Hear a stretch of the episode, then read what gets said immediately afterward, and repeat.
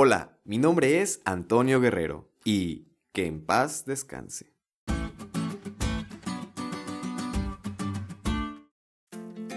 Esta es una frase que se usa al referirse a una persona que ha muerto, pero también me ha tocado escuchar muy frecuentemente otras frases en relación a esto.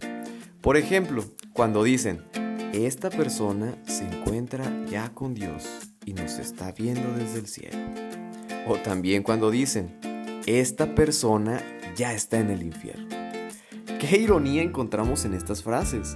Porque si está descansando en paz, ¿por qué sigue viendo las cosas malas que pasan en el mundo?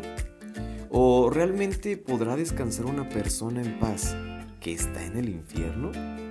Bueno, en el estudio de hoy podremos darnos cuenta del verdadero enfoque que encontramos en la Biblia. En el libro de San Juan, el capítulo 11 y versículo 11 nos menciona que Jesús compara la muerte con un sueño un sueño inconsciente en el cual la persona no sabe nada.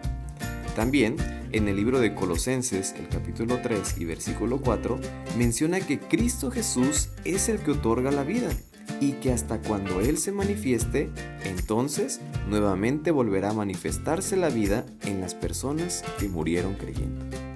También enfatiza que tanto los salvos como los perdidos recibirán su recompensa después de la resurrección.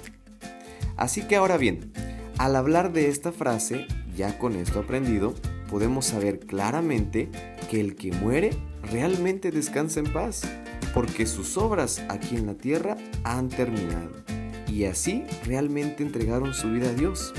La muerte se convierte en una esperanza para vida eterna.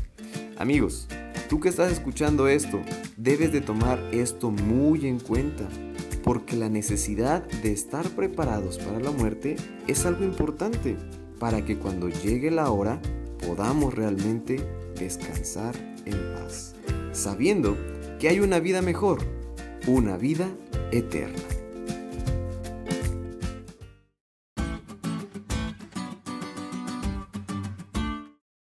¿Te diste cuenta lo cool que estuvo la lección?